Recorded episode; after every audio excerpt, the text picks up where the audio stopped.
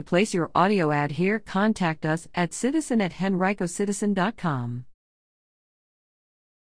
McEachin proposes $1.5 million in federal funding for Achievable Dream Academy at Highland Springs S.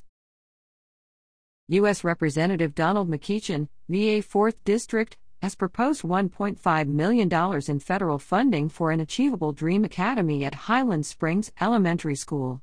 The funding would ensure its ability to implement the social, academic, and moral education, or SAME, framework as it expands to the middle school level this fall, and would allow the program to provide wraparound and other supportive services to students and their families, according to McEachin. The request is among 10 projects McEachin has submitted to the U.S. House Appropriations Committee for potential funding.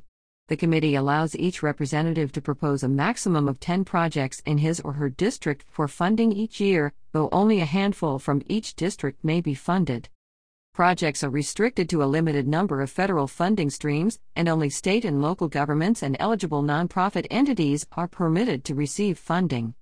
The Henrico School Board voted earlier this year to expand the Achievable Dream program to the middle school level, several months after expressing significant concerns about the lack of reading progress exhibited by students at the school. Henrico began its partnership with an Achievable Dream Academy, a Newport News based organization, in 2017. The program is designed to change the way underserved communities are educated. Students attend class year round, wear uniforms, and take part in a variety of extracurricular activities and opportunities designed to extend the impact of the program beyond the classroom. At the end of last school year, grade by grade data showed that only 3% to 19% of students were reading on grade level. But in late February, school board members indicated that their questions about the program had been answered sufficiently enough for them to feel confident expanding the program.